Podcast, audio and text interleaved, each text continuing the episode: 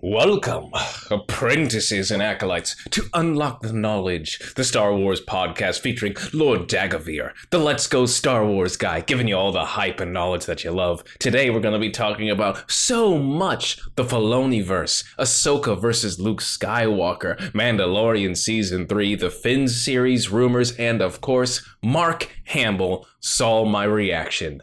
Let's get to it. Ready up. Ready up. My destiny. Fam, fam, fam, fam, family. There is so much to do here at the Dark Temple, visited by Mara Jade, Luke Skywalker, and Kyle Katarn, and so many other Force sensitives like yourself. I am Lord Dagovere, bringing you the hype, bringing you the knowledge, bringing you everything you need and desire for all the Star Wars goodness we're coming in today. We missed last week, but that's okay. Everybody's ready to play. Let's go. I'm so hype. I'm so ready. You know, every time I get in here for Star Wars, I'm ready to go. I'm ready to tell you everything. So now, there was a lot of good stuff this week for Star Wars. We had the Star Wars gal, the Disney gallery for the Mandalorian season three, or excuse me, season two, behind the scenes of the finale of the rescue. That's the episode where Luke Skywalker comes in fam, it is so sick. It was so amazing to see the behind the scenes of Luke Skywalker and how they made him and the deep fake and how they took everything. I had a video if you didn't see it. Please go and watch it. I kind of show you a little bit of what I'm allowed to show because, you know, I, I really shouldn't be showing that footage because it's on Disney Plus and you, you really should be paying to see that stuff. But I go a little bit into detail on how they took all these angles from not only the movies and behind the scenes stuff that they had, but also like interviews that they found online that were lighted very well. And they took all of those frames and those angles of, of Mark Hamill's face and they use them to help uh, perfect what they have, which is the outcome of what you see in The Mandalorian when you see the. Uh, the CGI uh, deep fake of Luke Skywalker's face.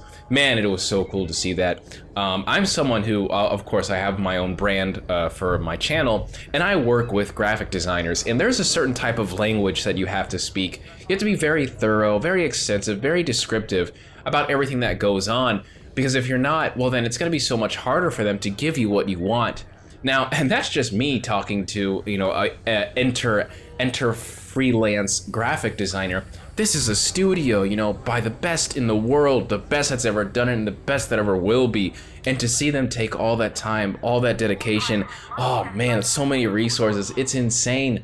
And Jon Favreau was talking about how like it's just the start, it's just the beginning, and it's gonna be so like incredible later on where you're not even gonna be tell uh, what what's fabricated or, or, what's what's what's original. And I already feel like we're in that day and age. I you know my job is a social media manager and oftentimes, some people are so good at fabricating a document or fabricating an image uh, that it looks like it's original.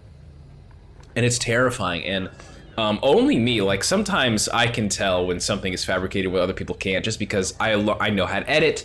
I have very minute experience in Photoshop, like, like that's bare bones. I just know how to use it. I can't do the regular stuff like masking and roto brushing and, and, and After Effects and things like that. There's so many incredible tools and features that you can do.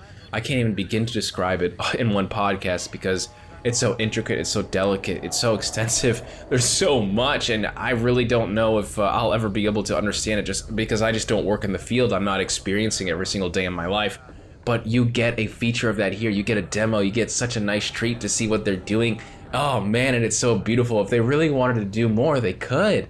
Oh man, but I still feel like the Luke Skywalker looked fine. I thought he looked great. You know, I don't really care what everybody else thinks. That's usually how I roll with Star Wars because I love it so much and I think that there's so much possibilities with it. And I also I'm a gamer, you know, so I'm more open and I have yeah much more open minded to the I guess you could say that the methods and the approach with the deepfake and the CGI and giving people these uh, de-aged process look. You know how they did with Mark Hamill, how they did a lot of Marvel movies, they, how they did it in Tron. Tron uh, Legacy was really cool.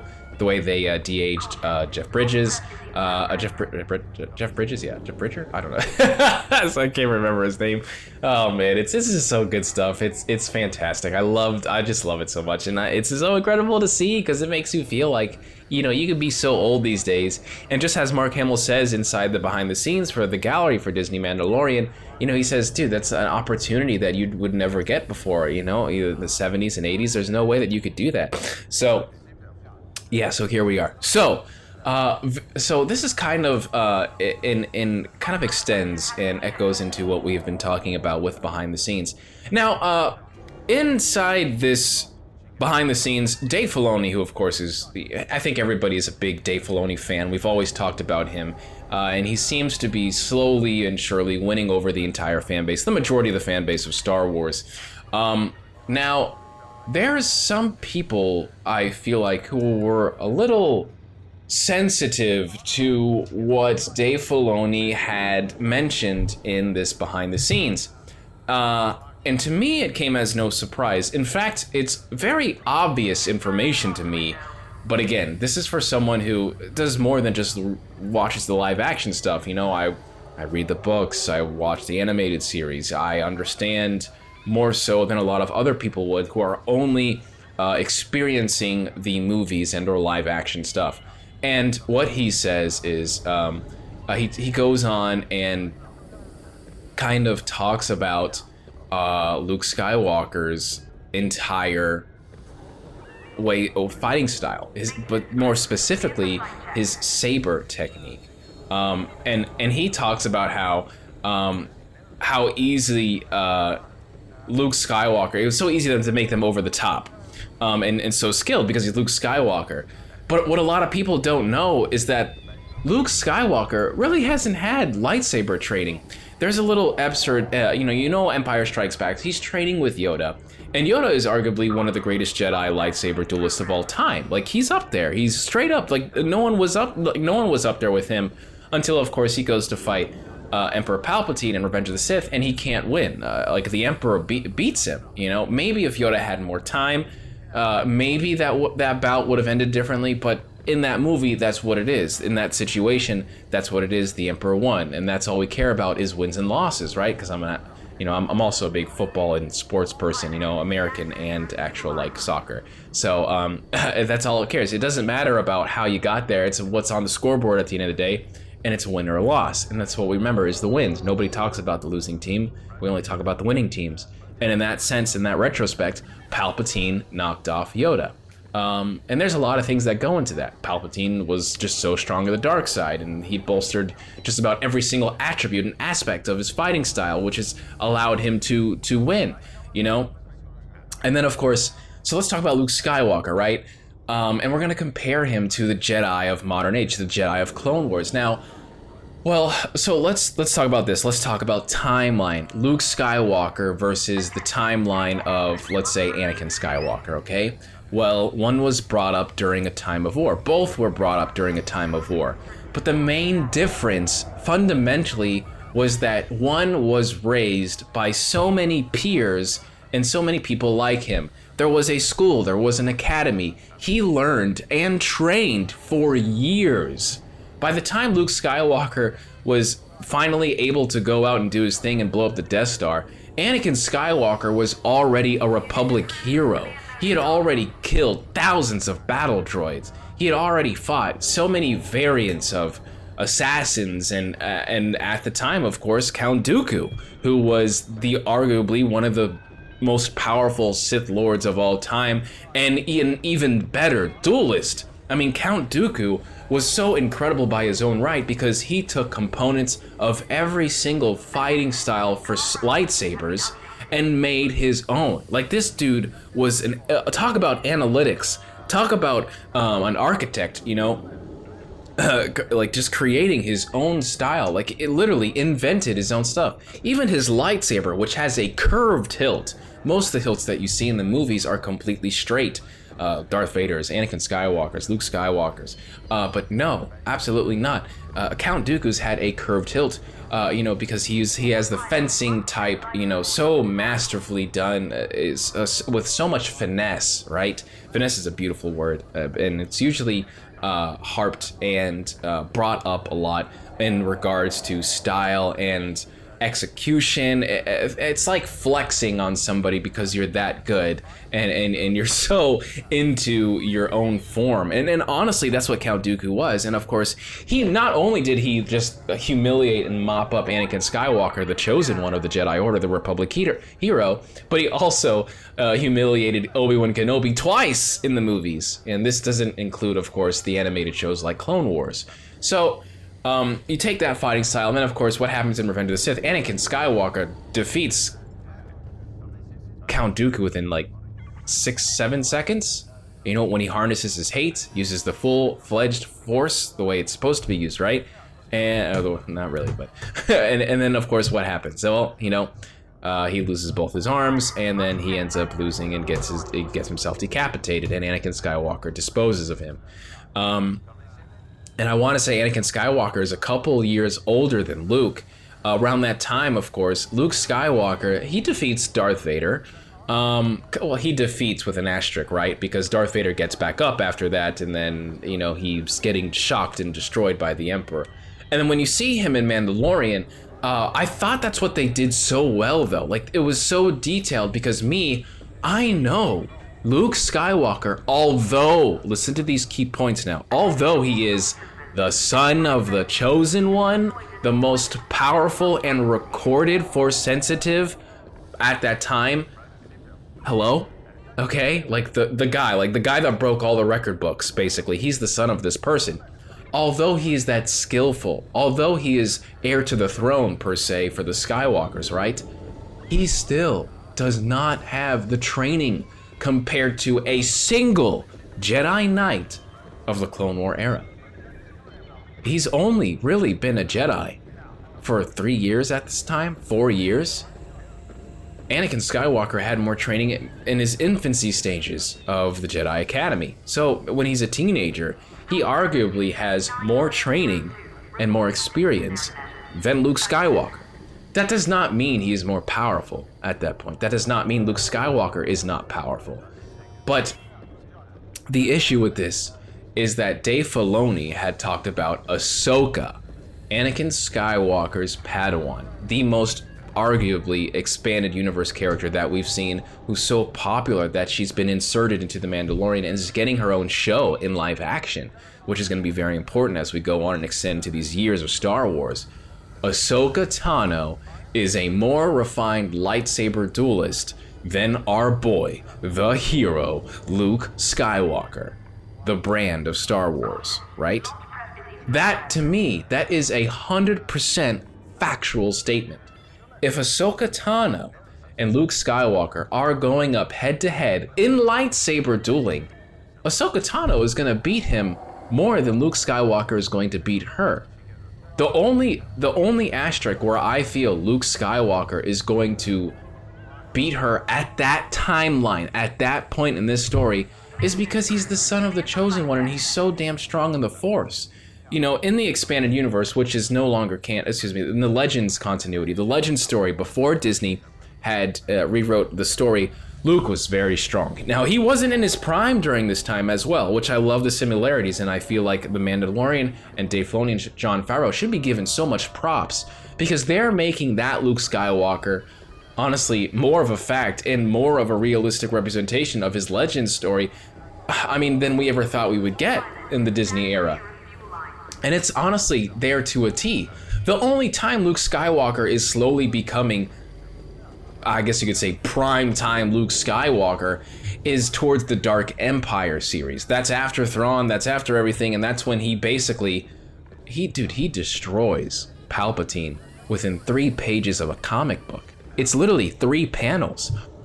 At that time, the Emperor, th- he is more powerful than he has ever been in that story. He comes back with a brand new body. He's not old anymore. Okay, this is after he does his uh, his um, uh, his, his experienced. I know what's it called. It's uh, there's his essence transfer. That's what it was. He that's this is after he transfers his essence into so many clones until he finds a correct model and it's like it's literally like prime time palpatine where he's like 30 40 years old or 30 i think it's like 30 years old very young very young palpatine luke skywalker just man- dismantles him completely just destroys him like it's nothing right and he's not even prime luke skywalker then which is crazy. Like he still has a little bit to go before he's primetime Luke Skywalker. And that says so much about what Luke Skywalker is, who he can become, because he is one with the Force. He is the conduit of the Force. And, and although Luke Skywalker is so strong at this point, he's still nowhere near as strong as he can become, just like he just like we see him in the Mandalorian 2 finale of the rescue. He's very strong. He is so powerful. But I guarantee you, if if Ahsoka Tano and Luke Skywalker are going head to head, Ahsoka Tano is going to win most of those bouts. And she will rely mostly on her saber skills, which are more refined. She has more experience. She was trained by Anakin Skywalker herself. Not only that, she has way more experience than Luke Skywalker ever has in lightsaber duels, and she spent her entire life fighting people like Count Dooku, fighting people like General Grievous, and then towards the Dark Times, which is around the same era Luke Skywalker is being raised, she spent her time going away and fighting Inquisitors, defeating and killing Inquisitors. She has known her way around the survival and the way of, not the samurai or the katana, of course, the lightsaber, fam. I just don't see it. Yeah, it's not like she's gonna whoop him. It's not like it's gonna be a complete shutout. No, she's going to win. Just like she barely beat the matriarch in the Mandalorian series, just like she barely escaped uh, Mando when they fought. There's certain ways, and I feel like when people say, "Oh, well, Ahsoka Tano's stronger than Luke," I feel like they literally visualize Luke Skywalker getting put over the knee and spanked because that's how, that's how bad they are assumed because everyone's so negative. It does not mean they are more powerful. There's just certain things that people do better. And at that timeline, at that point, Ahsoka Tano is the stronger duelist. In time, of course not. No way. No way. Not until Rey Skywalker and Ben Solo get into the mix because they're just superhero strong at this point, you know? At the end of Rise of Skywalker. That's what I mean by at that point. So, you really have to take into a context a lot of that and i feel like when people hear something like that just a few sentences in a few minutes from a behind the scenes and they get really upset and that's what seems like that's going on because the quote that i've seen on twitter so much is in the Filoni verse ahsoka is stronger than luke. And and now when you go down and you read these comments uh, you know you get stuff like we get it disney star wars is horrible you know uh, and and like there's other stuff like this. You know, he just uh, there's some people that get it. Um, there's some people that understand what they're saying. Um, and, and and this person here totally, I think, totally has it. She's not stronger than Luke. She's just had more training in swordplay, and you can see that over and over. There's so many people that get it, but there's a there, there's a few minute part of this fan base that just gets so offended and upset at so many things. And it's okay. Like, it's okay. It is okay. It's fine. Like, you don't have to do that, right? Like, you, you don't have to worry about getting upset about things. But it's the action of going out and sharing your opinion and and claiming it is a fact that is inaccurate about its entirety, about the idea and its objective and what it's trying to to show you. And and honestly, uh, I feel like that's the issue with a lot of Star Wars content creators as well because they struggle um, with competing with content creators who just consistently talk about things that are not relevant nor have any factual support to their arguments. It's going off of a rumor or an objective based off personal feelings. You know? And that is all subjective. That is all opinion. There really isn't a lot of things that are being talked about in today's Star Wars fanbase that is factually true. 90% of the discussions that are going on are rumors or things that you want happen, theories, speculations, stuff, hopes and dreams. And it's time. well, it's never going to happen. And honestly, I shouldn't even be talking about it as much as I am now because I am also doing a disservice to the fan base because I'm bringing these acknowledge. I'm acknowledging this and I'm expressing them to you, the lis- listeners of Unlock the Knowledge, and of course, uh, Dagovere's domain, whatever you want to call yourself. Um, it's it's just sad because I don't think the problem is ever going away, and I understand that. Um, but at the very least, I, tr- I I want to help as best as I can and my advice because I don't think it's good to talk about a problem without supplying a solution. And I just think the solution is going to be tolerance, you know? Understand that this person has an idea, this person has a view and an opinion, and it's okay that they have that, okay? Um, and I think that if you're going to fight with this person, it's going to be counterproductive. Um, and you shouldn't do that. I think what you should do is just take it, move on, and go about your business. Or talk to people uh, in, in a podcast with content creators. Uh, like, I, I think Star Wars Theory, and a lot of people like hate on him a lot recently, and I understand why. I just disagree with why you should be filtering hate towards an individual who's a part of the community, whether you like him or not. Um, and, and I get it, I just don't agree with it. But I think he does a really great job with his nerd theory, and he brings on different people of the community, like Dark Choco, you know, uh, like Sawyer, uh, uh, Lord Kallus. Uh, there's so many individuals that he brings on uh, that are very well rounded and understand Star Wars and understand community, uh, and let them you know show their voice and and, and express what they're disgruntled about and or what they understand and, and and want Star Wars to be. And I think honestly that is where you can find more common ground because you're bringing everybody together as if it were a console, and some people are going to win other people over. Um, but at the end of the day, majority of the fan base is going to hate because that's what it that's what it understands what to do. It, it doesn't really understand how to celebrate and uh, appreciate creative freedom or creative expressions uh, or uh, something original entirely. Uh, you know, which is why Star Wars Visions is getting hated because there's so many people that one don't watch anime and two they do not understand the importance of Japanese culture that has inspired Star Wars. Uh, I mean, Star Wars itself was pretty much founded on samurai uh, and the, the Jedi Code, Bushido, you know, Jedi is literally an era of a samurai, uh, of, of, samurai timeline. If, if you go up and, and, and, read these things and find the scrolls and the notes, uh, and there's so many YouTube channels that are dedicated to samurai knowledge and samurai timelines, like, dude, uh, when you're listening to it half the time, it's literally Star Wars. Well, it's samurai stuff, which was taken by George Lucas, and that was uh, turned into Star Wars stuff. I mean, the lightsaber is the katana. I, there's there's just so many different foundings. I mean, even the film and the series was based off a you know a Japanese director and samurai movies. You know, even the transitions. You go back and watch those movies. You know, what I'm trying to say is there's an origin here for everything, and there's fact and there's fiction.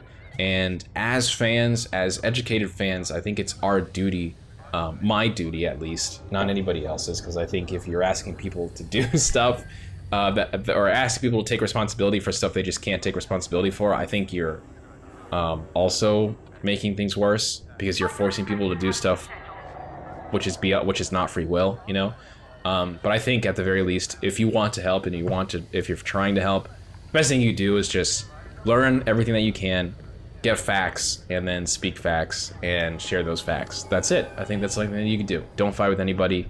Just be productive and help curate the community. That's the best we can do. All right. So let's go with that. all right. So let's talk about this Finn series, man. I feel like for so long we've been wanting a Finn series. I I really believe that it needs to happen. I, I am so every I think I've talked about this with so many times in this podcast over and over and over. Um, and it just it's just such a disappointment that we never got an extension of Finn. Um, because I always harp on one thing, and that is the ending of Rise of Skywalker. When Rey, she buries the lightsabers and she looks back and she says, I'm Rey Skywalker. I was expecting another two hours of the movie because that's what I felt like should have happened. A new conflict, a new story. It doesn't even have to be a new conflict, you know? It could just be her setting out and, and setting up the pieces, you know? Because I think that would be really cool because so many movies have a bad guy or a villain what if this was something new? What if there was no bad guy and it was just her trying to educate people and, and, and teach people the ways of the Jedi and understand it? And, and, and in turn, also her learning herself. And a vital component to this new academy would be someone like Finn. Like, Rey was influenced by Palpatine, Luke Skywalker, Kylo Ren, and Ben Solo, uh, Leia, You know, uh, people around her like Poe, Han Solo. You know, it, there's just so many aspects uh, and attributes that she's adopted and she's cultivated into her own being. And I think that's so beautiful. But Finn, my goodness gracious, Finn didn't even have a name when we saw him. He was FN2187, right? And finally, Poe is like, I'm gonna give you a name. Your name is Finn. Okay, great, awesome, wow, first name. The, dude, the boy doesn't even have a last name, you know? he doesn't even have a last name. And a lot of everybody that knows Star Wars, you know, you know Kyle Katarn, and Kyle Katarn pretty similarly has a story, um, which is kind of like the origin story of of Finn, right? He's a stormtrooper. Finn's a stormtrooper. You know, he ends up being force sensitive. Finn is force sensitive to an extent. There's so many things that I feel like you could do with Finn because of his identity. Uh, think of a created character in a video game who you haven't even really completed the create your character sequence. Like he's still there waiting for things to happen to him. Uh, even Poe, uh, a lot of those characters inside the sequel trilogy just didn't really get as much as I felt like we should in modern day storytelling. Um, I feel like if this sequel would have come out in the 80s, I actually feel like the sequel would have been highly successful. I, I, do, I really do. Especially if you didn't see the original trilogy, if you replaced the original trilogy with the sequel trilogy, understanding like you have no concept of what Star Wars is before that, I think the sequel trilogy would have been a fine uh, trilogy of movies, and I think it would have done well. Maybe not as great as the original trilogy, but I think it would have done very well because it was your first experience of it, and oftentimes your first experience is something is great, and you'll remember it forever. Um, and I feel like if that was if that was the first time you saw Star Wars, I feel like it wouldn't have been held up to as many uh, um, you know, just it, it, wouldn't have been held up to such a standard that it that it was with Star Wars because Star Wars has so many standards these days because there's so many eras of it now, and you have to follow to a T and bring something to quality that everybody's expecting. Back then, I don't really think you needed to so much because everyone was still kind of getting into movies and entertainment. Uh, and there was still so much to do. Um, and I think to argue that or to go with that as, as arguing supporting details is just to see modern uh, films and history, everything is being rehashed, everything is being retold. There's a lot of remakes, and that just goes into video games as well because there's just so many people that don't have that many ideas, or the ideas are just not as impressive, to say the least, in this modern age because everyone is literally absorbing so many forms of entertainment. And I feel like that ultimately saturates the market and makes a lot of ex- first experiences, first hands-on experiences underwhelming. And I think that's why the entertainment stage is so hard. That's why so many things are getting seventh seasons and eight seasons and remakes and prequels is because they kind of stick with you know if it's if it if it ain't broke don't fix it and you just kind of water down this stuff because you don't know what else to do. That's just my view on that. That's just an opinion. Um, I don't really think that's ultimately true. It's just true to me because uh, that I'm, I'm so fixated in Star Wars, and it's it's often nostalgia. Nostalgia is often something that really distorts people's visions and and makes them want something that was better than that experience. And what that experience is is nostalgia, and it really kind of constricts any new form of entertainment that would be allowed to be accepted and praised in this generation because they're so fixated and, and hyper focused on this was so good or why this was amazing. And it's something that they continuously look at because humans, to our core, are fond of memories and the past. And if the past is not greater than the future, or if at least, just like Star Wars, your focus determines your reality, you're so fixated on the past, I don't think the future can ever amount to anything as good as what was in your past, especially if you believe it was your pinnacle, the best of the best. Does that make sense? Hopefully I'm making sense. so yeah, that's what I that's what I really feel like. I feel like if we can detach ourselves from those things while also not forgetting them and appreciating them, I think the fan base would do a lot better with new ideas, right? So when it comes to Finn, I just want to see him get extended upon. Now, what do I want to see Finn? I talked about in my video, which is doing amazing, by the way. Thank you so much for supporting me. Wow. You know, it's so important. It's so crazy. I know I'm just like not talking about Finn at all, but I will talk about Finn, I promise. Uh, um, it's so incredible because I actually am creating a sponsorship deck and I'm going to be sending it out to companies. Um, and I talk about my community, and we're pretty small. Like, we're a very small community. But man, you all really like me. Like, man, if, if if I went to school, I would just want you all sitting at my table. I and understand I didn't sit with anybody at the table. Like, I didn't sit with anybody at all during high school, you know. Um, but I would love for all of you to like keep me company while I'm eating, and we could just talk Star Wars and stuff. Um, because uh, I'm a social media manager and I work for a company, and this company is also uh, very invested into content creators. And one of the biggest components of a content creator is their community, is how invested is the community into the creator. And that ultimately is the reason why so many creators get sponsorships and partnerships, is because they see that people like this person, people support this person. And I am just a random person, but you all make me have value. And I really appreciate that because you have no idea how important that is. I go from someone who really honestly believes that they'll never be remembered if I'm gone. Um, and you all really make me second guess that original thought that I had of myself and my personal value. Um, and I can honestly feel like maybe I am kind of a little special because you all keep making me feel that way. so, uh, thank you. And I hope we can continue this and, and grow on because, man, you all are making me feel so cool. so, when I look at Finn, Finn ultimately can be any of us. We all wanted to be a Jedi or a Sith Lord or just Force sensitive or just special, you know? And one of the coolest things I feel like, and I'm not really sure how anybody likes this in The Rise of Skywalker, uh, but I felt like this was actually one of the most Star Wars Star Wars things was Finn sitting there and he's like, "Yo, target the tar- target the finalizer." I think it's the finalizer. It's um, it's uh, General Pryde's starship. Uh, stars, um, geez, starship. Sorry, um, it's a starship. No, it's a it's a star destroyer. And yeah, they they they. Uh, They's like, yo, t- yo, make sure you get General Pryde Star uh, Star Destroyer because that's where the signal's coming from. And everybody's like, Finn, how do you know this? And he's like, just a feeling.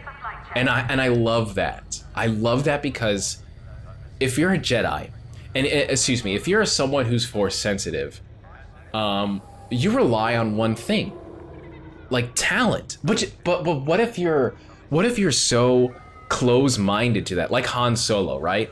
Han Solo was very, uh, listen, I've seen, I've seen enough in this universe, and I can tell you there is no hooky religion and, and wisdom. It's luck. Everything's about luck, right? You know, um, and and I and I love that too because I think that's that's what's the finest thing about Han Solo's character.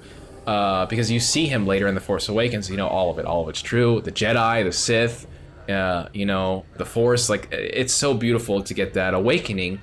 Um, but if you're someone like Finn who has been trained for so long, and you know you you're honestly cleaning up your sanitation, right? So you're cleaning up garbage forever and ever until you finally get that FN squad training, and then uh, you know you're going out and do your thing. Um, I think that's one of the most important parts of that character is when he sees Kylo Ren, and, and since day one, I will always be like, "Oh my God, dude, Finn is so force sensitive. Look at Kylo Ren, knowing and sensing him on that frequency of the Force." Um, like to me, I would feel like it's a feeling. You know, it's like a talent thing, right? Um, I'm pretty good at video games. I was one of the best in the world at a certain video game. Um, and as things got on, there's a certain type of feeling, like there's a certain type of maybe even intuition, uh, foresight, even if you're good enough, where you can understand and see events before they happen. Um, when you get really good at things, whether it's being a pilot or driving or a, a professional athlete, um, there's certain stuff where you can instantly just scan the experience, the area, you know, formations, whatever, and you know it's and you're gonna see everything before you know what's gonna happen. You know, I remember playing this game and I would see stuff three or four moves with before they would happen if I was in the right zen, if I was in the right feeling and I understood correctly what was going to happen. Yes, that happens. Obviously, I, you know, this is just anybody can do this. You know, anybody understands what's going to happen, um, especially if you know the experiences so often.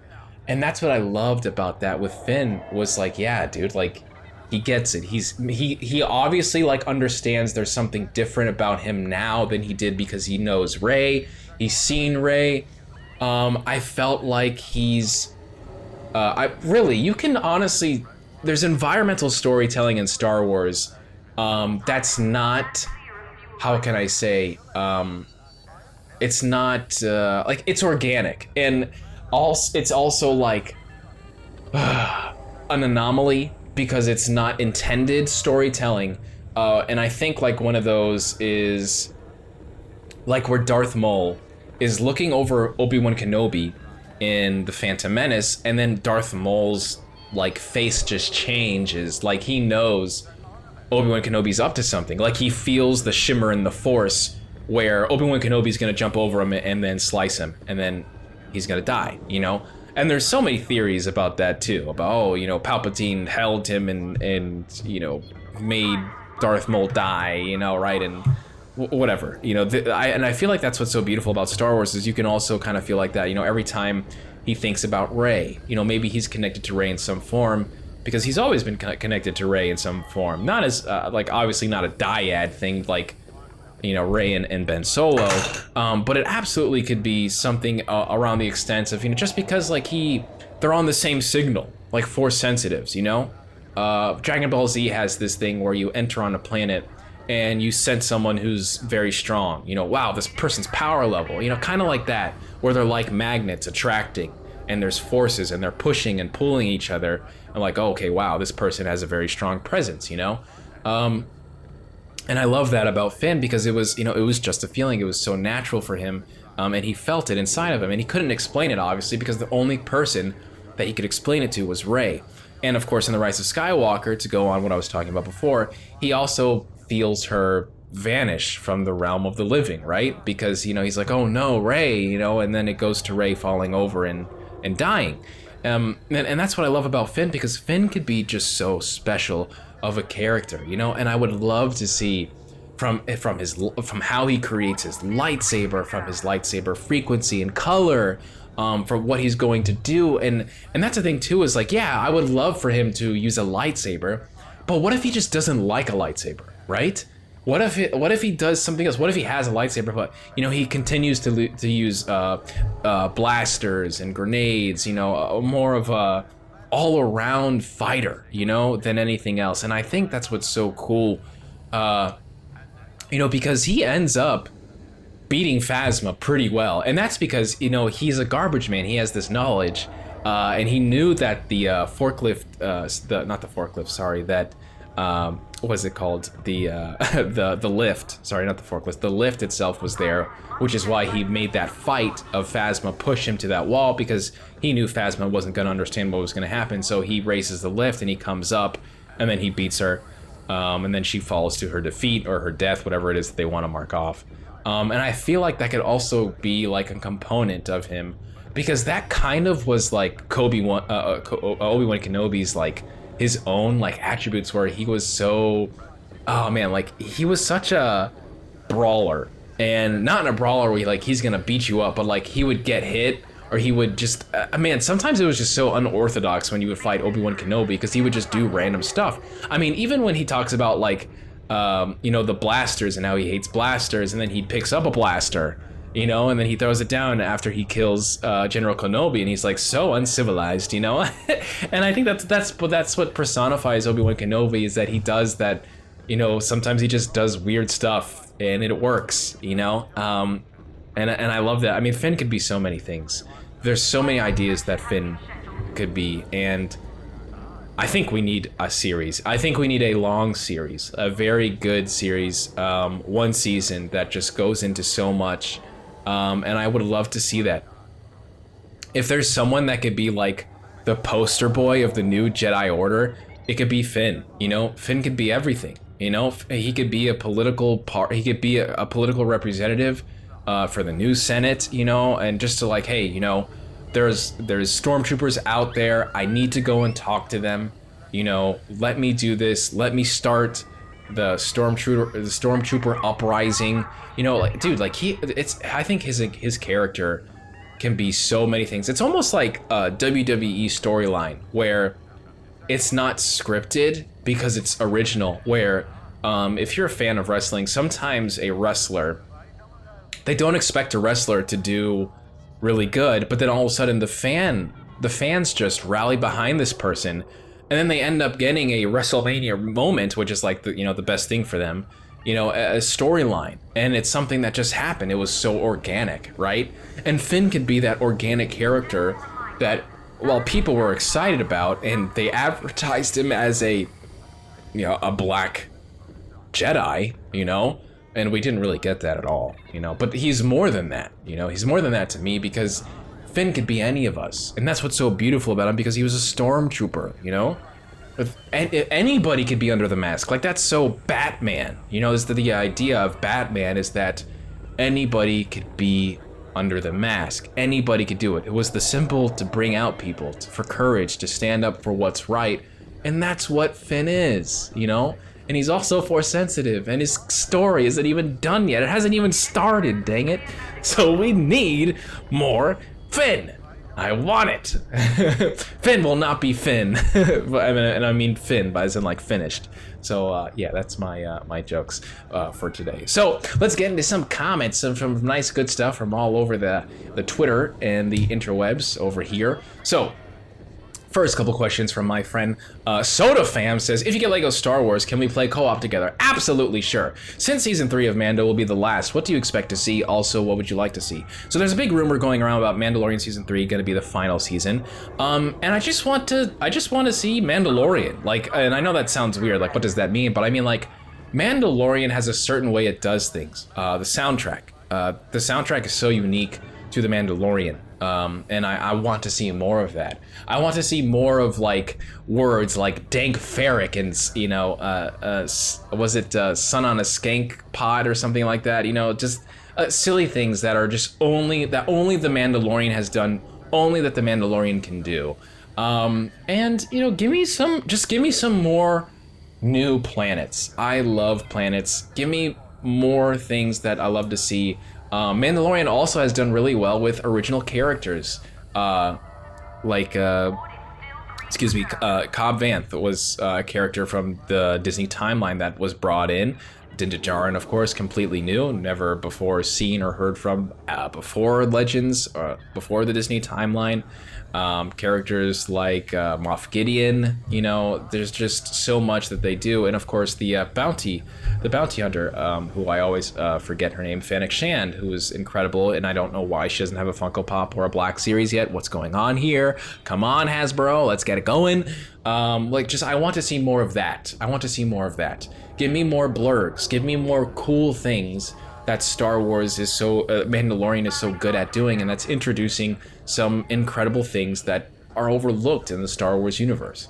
Uh, question number three from SodaFam as well. If you could have a spin-off Lego game based on one of the Star Wars stories or legends, what would it be? Um, I would probably get a story about Rogue One.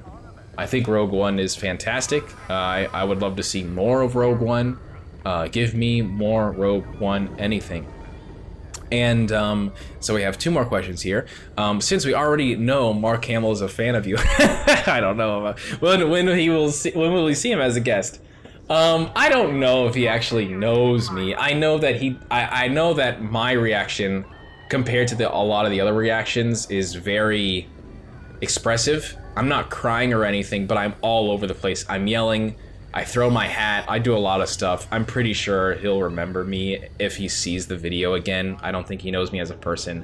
Um, but the fact that Mark Hamill even acknowledged it was incredible. Um, and and I was uh, I basically was acknowledged inside this behind the scenes. So when you guys watch it and they talk about live reactions, you know you saw someone that they're talking about, and I feel like that's that's the closest I've ever gotten to my dream. It's only possible because of you.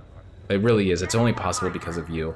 If you all did if you all ignored me, if you all did not watch my videos, if you're not interacting with with, with me on Twitter, um, like that would have never happened. They would have never saw my reaction. I'm I was just so lucky to have people that actually care about me, you know, to to put me in that line of exposure. So thank you. And the final question from Sodaman is: Are you excited for Tempest Runner? Yes, I can't wait. I can't wait. Um, I'm gonna be honest. I couldn't finish um, Out of the Shadows audiobook. Uh, it just didn't work out.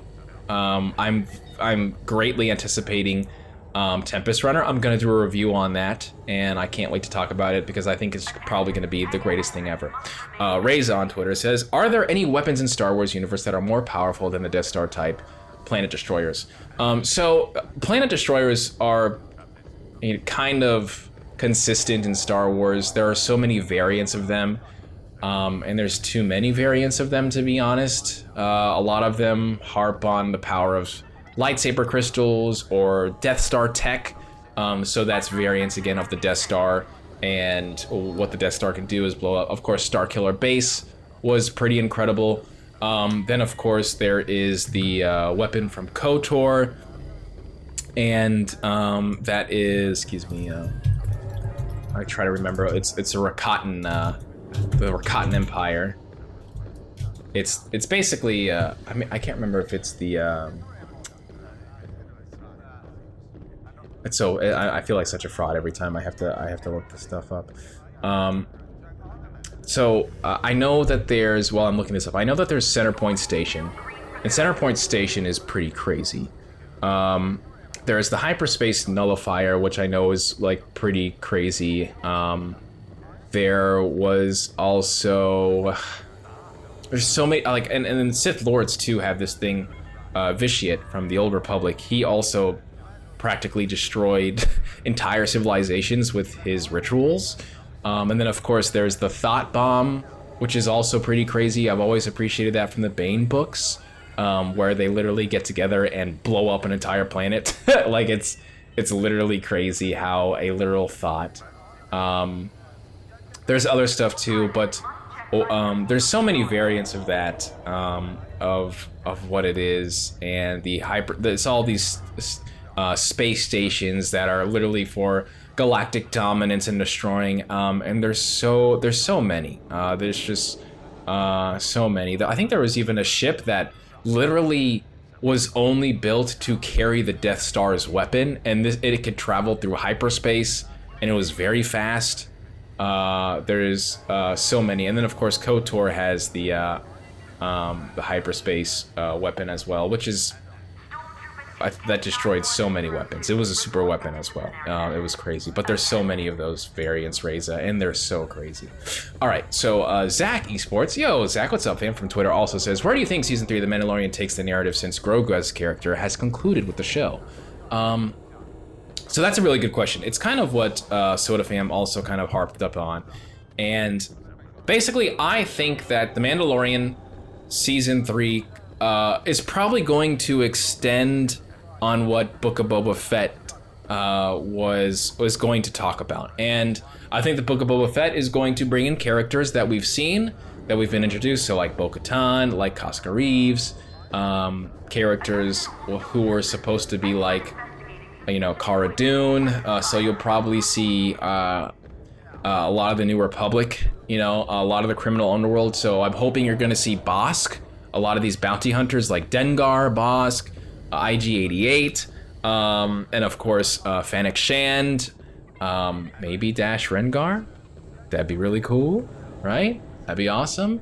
Um, I don't think you see anyone like Valance. Uh, if, if, those of you that do not know who Valance is, um, he's a bounty hunter that is more.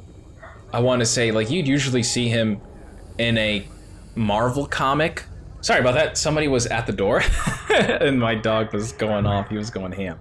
Um, so what we were talking about? We were talking about oh yeah. So uh, characters like Fennec Shand, all these characters that I feel like have been introduced into the Mandalorian. I think you're going to see a lot of them inside Mandal- uh, Book of Boba Fett, and I think whatever happens in Book of Boba Fett, you're going to see them somewhat talked about. If they survive, um, you're going to see them in Mandalorian season three. I don't think Mandalorian season three is going to be uh, a super crazy story because arguably Mandalorian season two was the perfect ending. You already had Grogu go away, you had Luke Skywalker. I'm not really sure what else can top that, and if they really wanted to, they didn't really need to make a season three. Mandalorian has just been so successful, why wouldn't you make more of it? But I think what's going to happen is a lot of these. Uh, so if you take in the giant picture here, and you look at what they're trying to do. You have Rangers of the Lost Republic, you have the Acolyte, you have, um, well, I mean, the Acolyte you really don't have to look at too because it's on the same timeline. But a lot of these stories are in the same timeline, and that's Mandalorian, Book of Boba Fett, the Ahsoka series, uh, maybe the Lando series, and then Rangers of Lost Republic, or Rangers, Rangers of the Republic, which is honestly hasn't even been written yet. It's an idea, and it can be anything it wants to be. So all of those shows, whatever they're going to announce later as well, they all kind of intertwine, and they all could be extensions of one another. You know, um, so I feel like you can literally call them Mandalorian season four, five, six, and seven. They don't. They're really not. They're. I mean, they really could be all con- continued and extended and like connected to each other because of the story that they're going to tell. Yeah, there's issues with like Mandalore and the government, and there's that slight sort of conflict with Bo Katan and Din Djarin, but not really because Din Djarin just doesn't care about those things, you know? Um, like Mandalorian doesn't care about those things. He really doesn't care about the power. He doesn't really care about leading Mandalore. Um, so it's gonna be weird to see them trying to fix him in there, and they can. You know, there could be another civil war. Uh, there could be this fight. You know, there's Vizsla as well in this, um, and he's an important character. Jon Favreau's character that he voiced inside Mandalorian season one. Uh, there's so many other Mandalorians. There's so much concept art inside these art books. There's a lot of different ways that they can take it, and then they could uh, do the storytelling. So it can honestly go anywhere, fam. It really can. Um, but what I, what am I expecting? Uh, the dark saber. Uh, it'll be around the dark saber, um, and I think that Thrawn ultimately should be playing a role into this. And Thrawn is who I feel like is going to be the big bad guy, who's going to be talked about in most, if not all, of these series. I feel like the Book of Boba Fett is going to be more condensed. I think it's going to be hyper focused on itself um, and you're going to see a lot of characters that you saw before. Um, you're going to see probably a lot of silly action and fun. Uh, I think you're going to see a lot of Tatooine, a lot of places that you've seen before.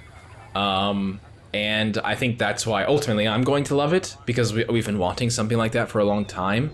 Um, and uh, I mean, we're gonna see. I think that's it. I really think that's gonna. That's all that Mandalorian season three is going to do. I think what we're really going to be interesting to see and interested to see is the Ahsoka series and how they build up to the Ahsoka series.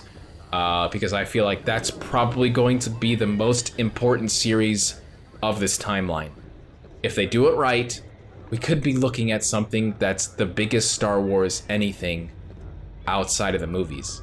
And I don't think that should be taken lightly because some of these movies are so important but I think that series ultimately could be one of the most important Star Wars creations of anything because of who was going to be in that story, how many characters it's going to intertwine, and what's it going to be about, and who the villain is going to be.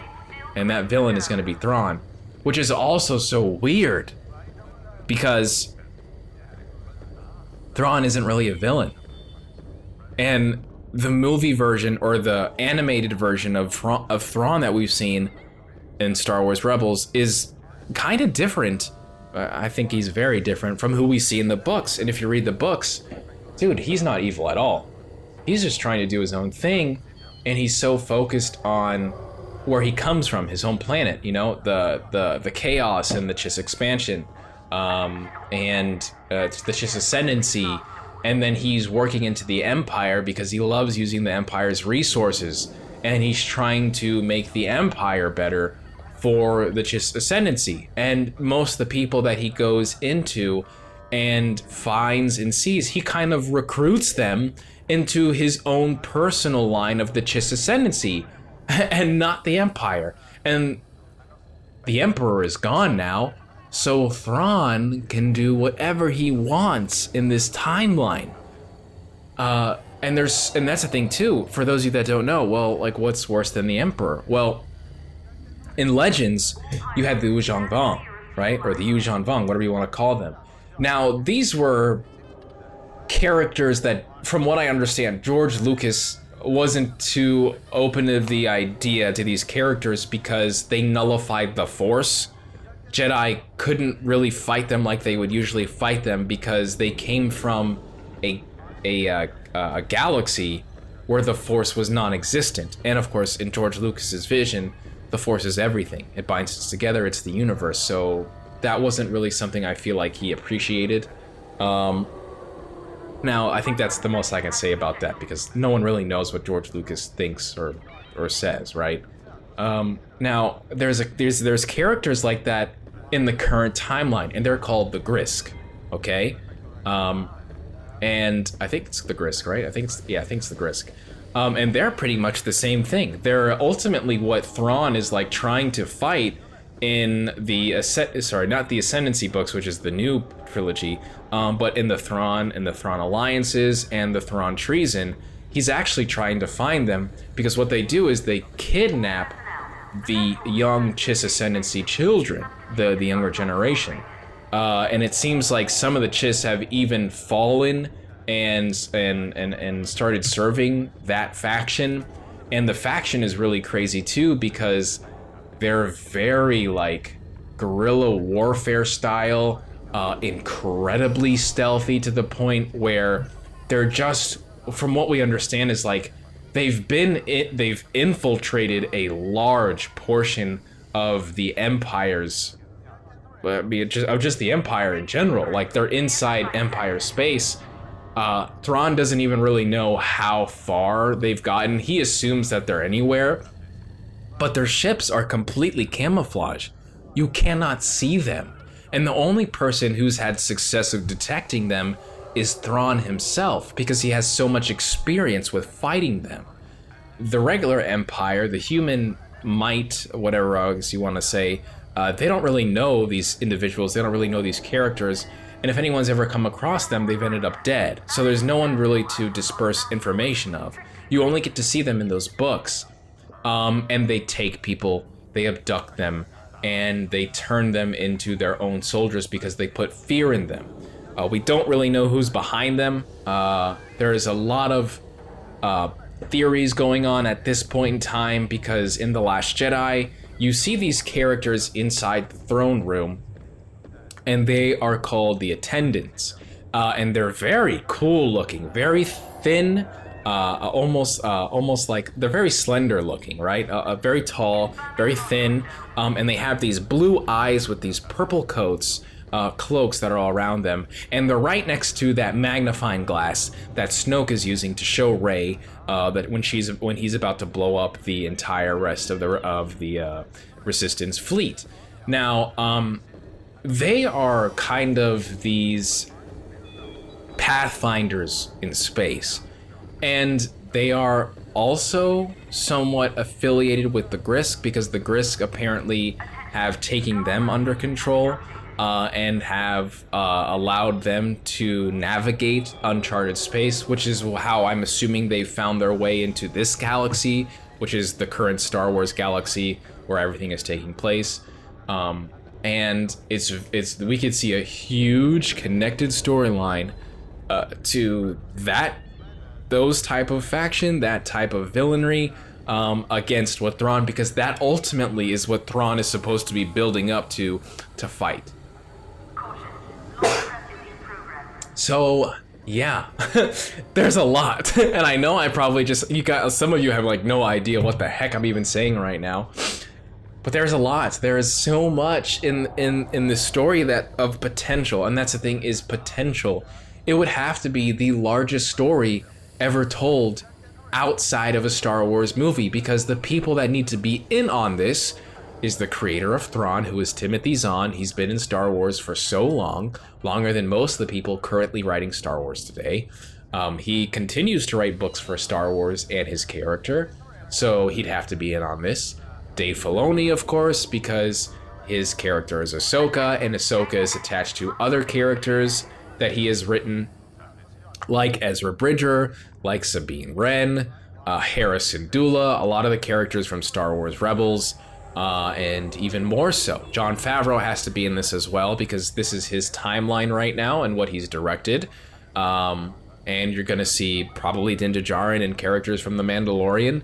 uh, probably Cobb Vanth, you know, just characters like that, and of course maybe also as well uh, DH Luke Skywalker, uh, Han Solo. I mean, there's uh, there's just so much that could be in this, and, and I'm not saying that's going to happen, but it's it's the potential, of course. Will it happen? Ugh, I. Uh, to an extent, yeah. I think you will get Thrawn.